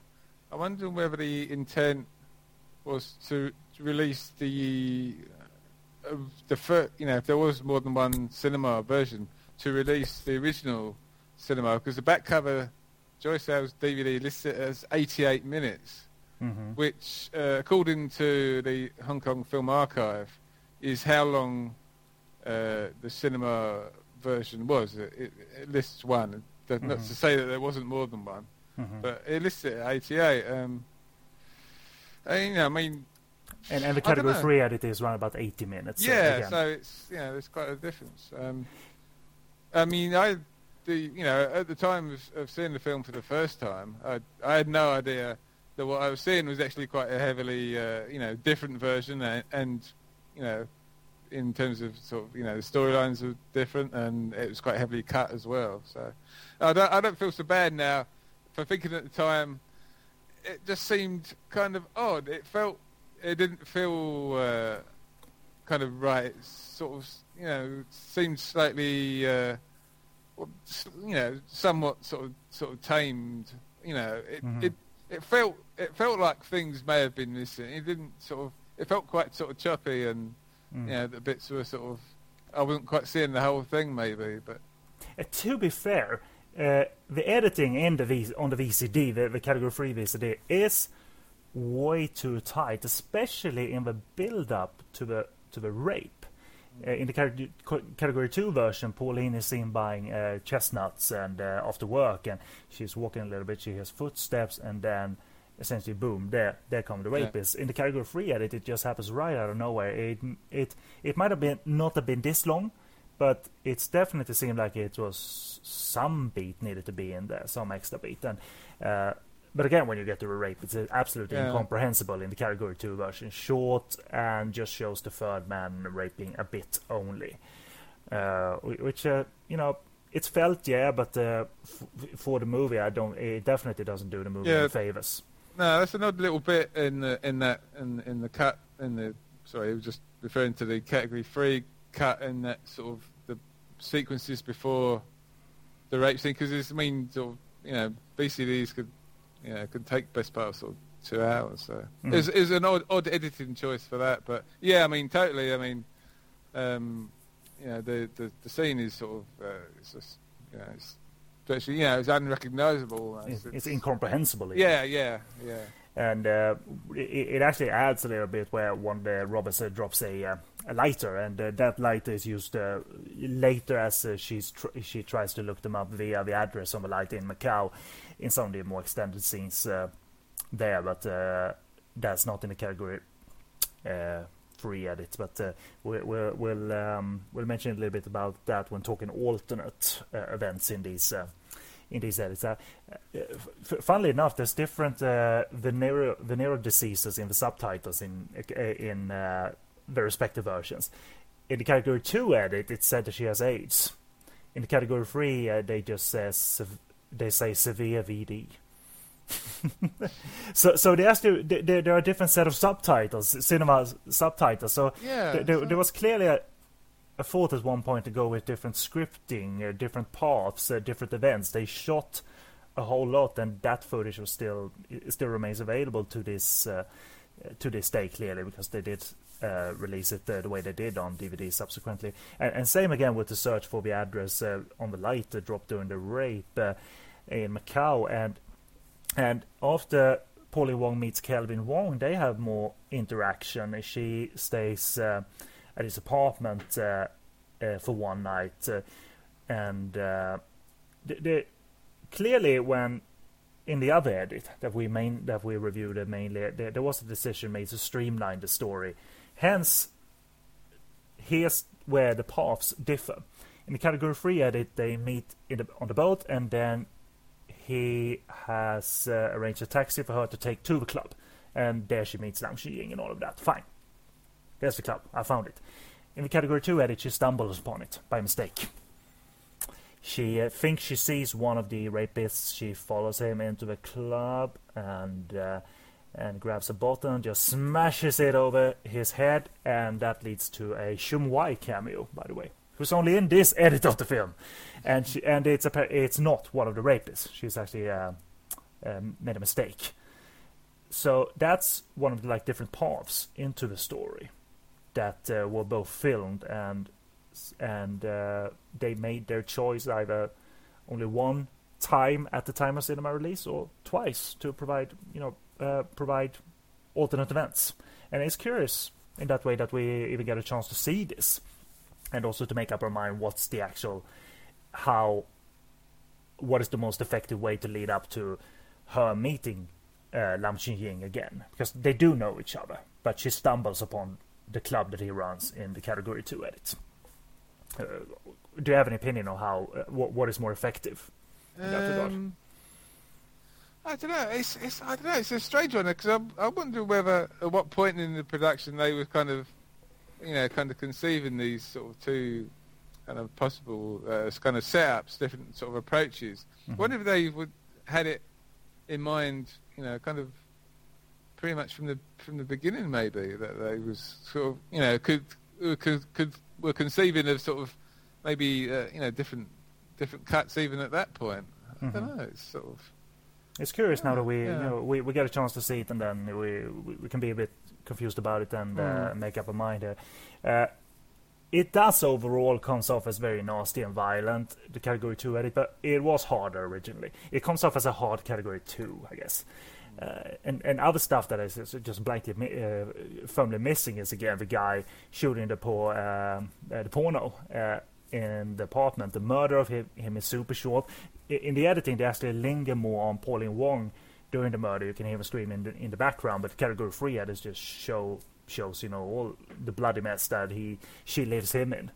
Uh, and I really dislike the edit a lot more this time. Seeing these choices, it, it's too tame for the gorehound and violence, violence junkie in me, violent junkie in me.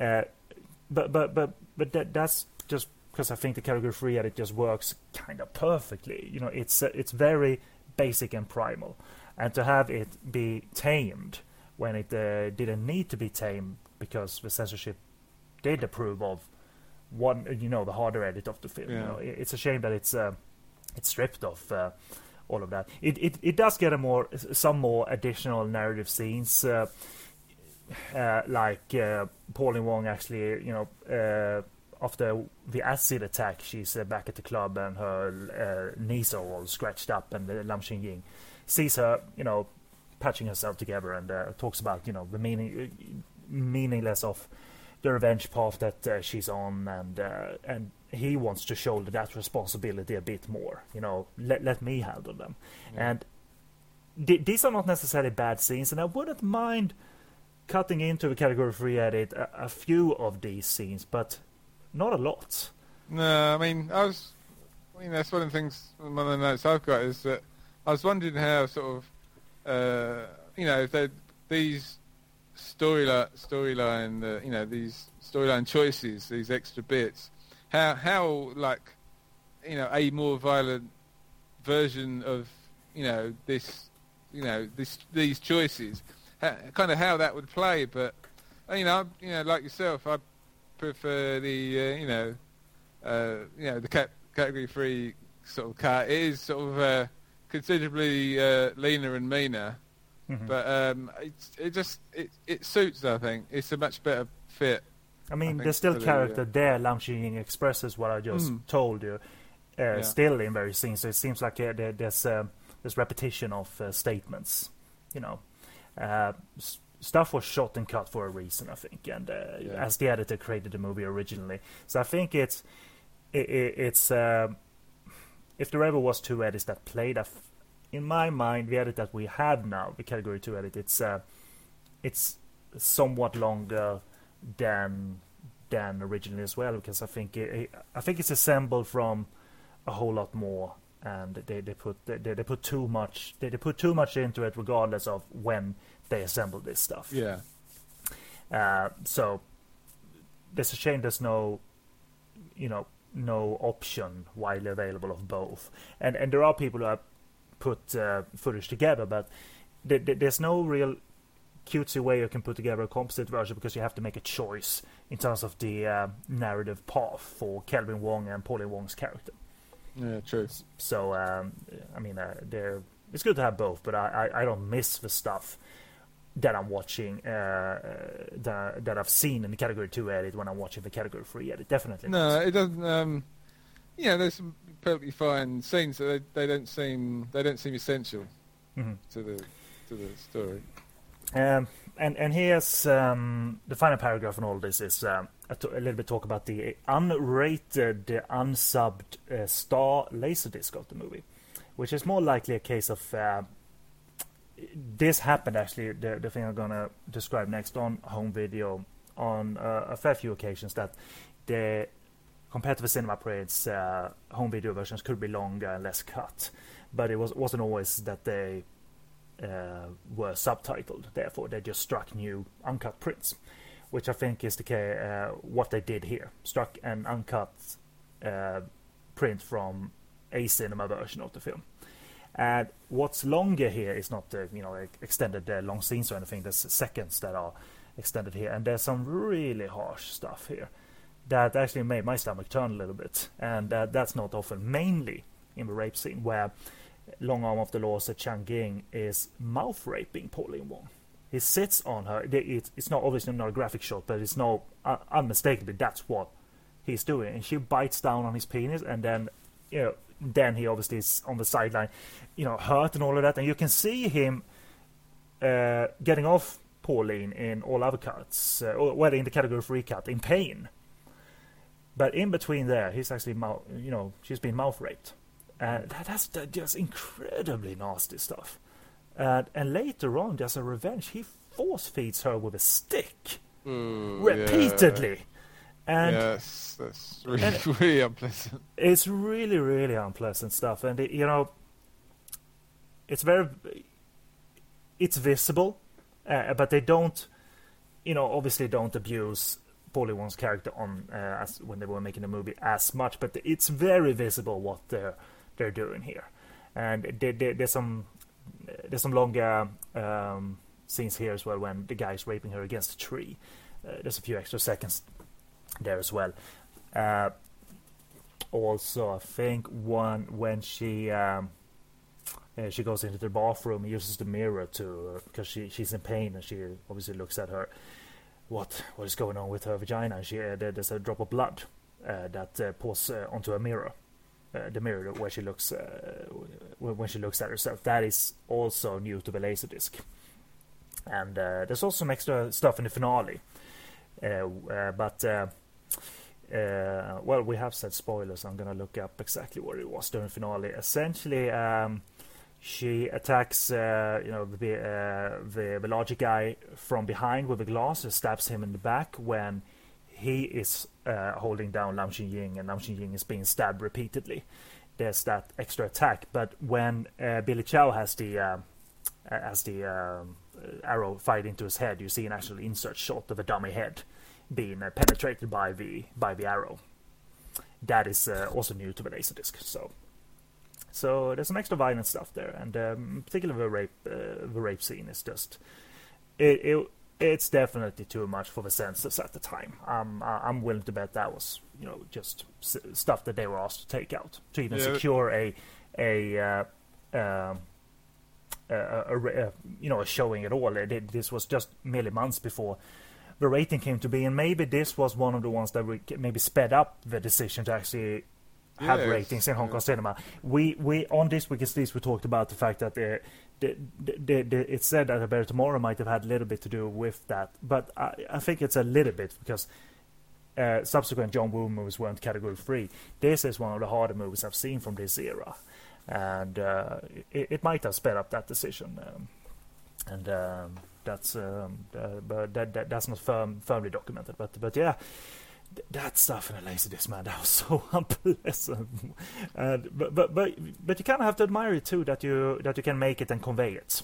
Yeah, I mean that um, the beginning bit of that sequence, uh, you know, um, kind of just it just kind of crossed my mind when I was watching it. It kind of put me in mind of um was it Last House on the Left? hmm Um, this kind of a, you know not ex- it's not the same kind of scene, but you know this the bit where sort of a, a guy gets uh, uh, injured, shall we say? Uh, Mhm. You know, um, in, Has in, no, uh, I mean- cock bitten off? Fuck's sake. Yeah, basically, yeah. Say what it is.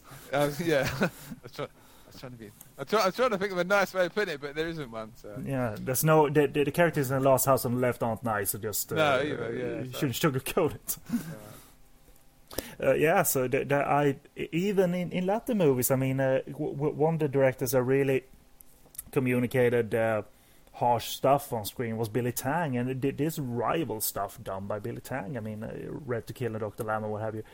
Uh, the extended stuff on the Laserdisc. So it's heinous enough in the category three, and it, the, the like 10, 20 seconds extra here really adds to uh, you know, it's it's uh, not easy to talk of. It's uh, on borderline, you know, wrong. But uh, I, I admire Nam Nai Choi for being able to convey it at, at all. I mean, it could have been cheesy, but the the intensity and ex- the extreme nature of the scene is still there and added upon. yeah. So uh, wow. Uh, so that that's that's all my notes I have essentially on the uh, on both edits here. So do, do you want to add anything else before we announce the next pots? No, um, my only, other remaining note was that by sort of exercising as much of the sort of uh, violence and the sort of extremity from the sort of uh, category three cat, it just you, you know it loses. You know, you lose a lot of the film's sort of energy and you know the. It just you know a lot of it's sort of uh, odd to say about sort of a film with this kind of sort of storyline, but to use the word sort of vitality. But you know, in terms of the film, it just sort of it's not the same thing at all. It just you know it doesn't um, doesn't work anywhere near as well for me as the Hmm. category three version. You know, Yeah, I'd agree. And uh, now we are living in an era of the internet. I think it's a bit more easy to get the category free edit or composite version online. Uh, but um, it, it, it is rare. Megastar put it out on VCD, and uh, there was never any DVD of uh, of that edit made uh, made available. So uh, that's her vengeance, and really not a movie that uh, Nam Nai Choi, a, kind of movie that Nam Nai Choi would make again. You know, he made Story of Ricky's violent, but it's not. He, he didn't make a rape revenge movie again. Sometimes it just maybe takes a lot out of you that you, you can't channel it again, or you don't want to. Because no, if we're gonna tease the next episode, or we're gonna say what we're gonna do next time, we're gonna do two movies: uh, Peacock King and its sequel, Saga of the Phoenix, with uh, Yuen Biao and uh, Gordon Liu in the first one, special effects, and Japanese talent in the first one. Uh, mainly, uh, I don't remember the other guy's uh, name, but mainly uh, legendary actor Shintaro Katsu, uh, Zatoichi, who played uh, Zatoichi for such a long time uh, in uh, Japanese cinema, Bli- the Blind Swordsman.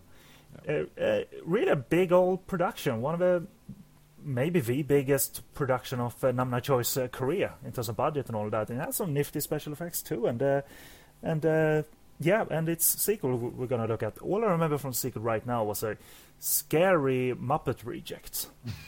really scary, kind of a gr- s- s- scary gremlin, kind of. Gremlins weren't scary. This is kind of a scary gremlin, but I, I, I- do dig both of them, and I'm looking forward to re-examining them. I, it's been a long, long, long time, so we'll be doing that.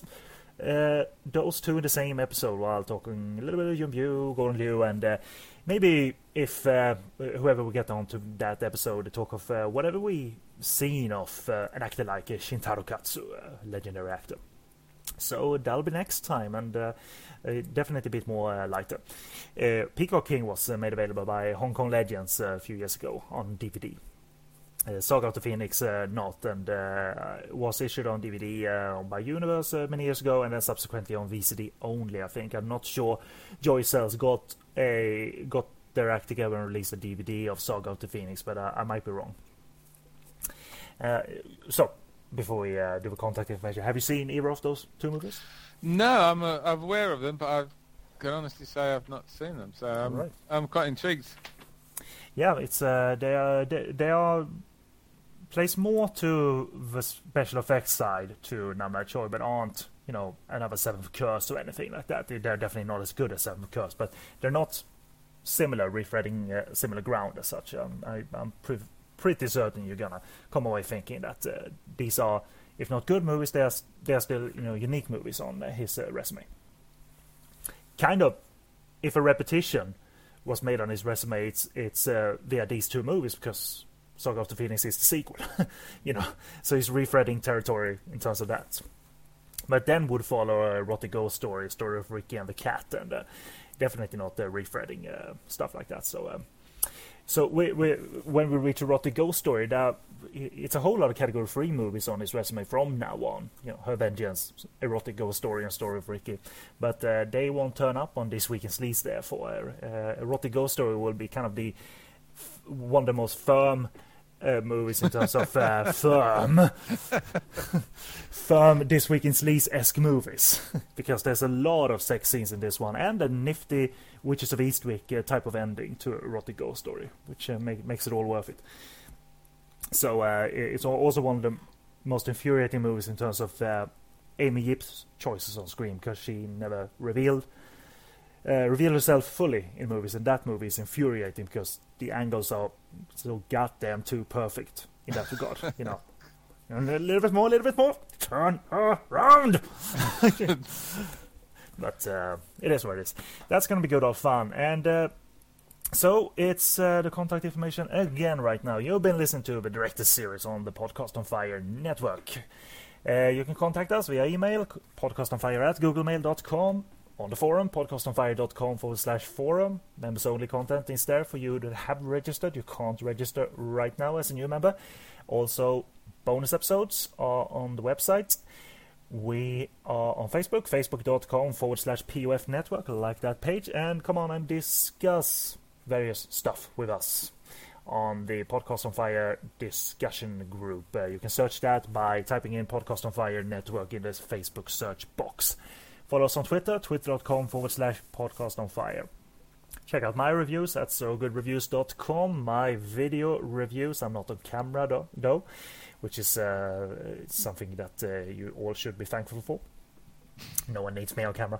Uh, SleazyKvideo.com is where you find my uh, little mini uh, video reviews, and I'm also on Twitter, twitter.com forward slash so good reviews subscribe and rate us on iTunes. Follow us that way if you want to if you want to follow podcasts that way. But you can also do that via Stitcher. Download that to your computer or your smartphone or iPad or tablet or what have you, and stream us that way. Add the various shows by typing in "Podcast on Fire Network" on uh, the search page. You can add each show individually.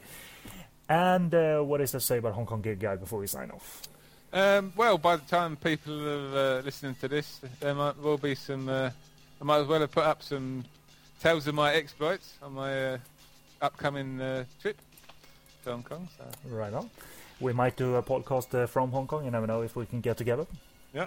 Uh, and finally, well, uh, the, the kind of coverage doesn't end right now. We're gonna be in her vengeance territory a little bit more, but in a bonus episode that is posted at the same time as this, bonus episode four, on the website only, not on iTunes, not on Stitcher. We'll be discussing the Shaw Brothers movie Kiss of Death, which uh, Her Vengeance based uh, its entire its entire story on. It's a remake, but uh, the original one is uh, is different in some regard.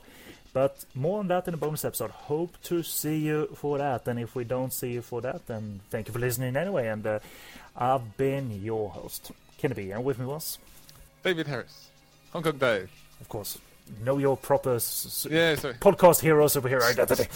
I bet myself.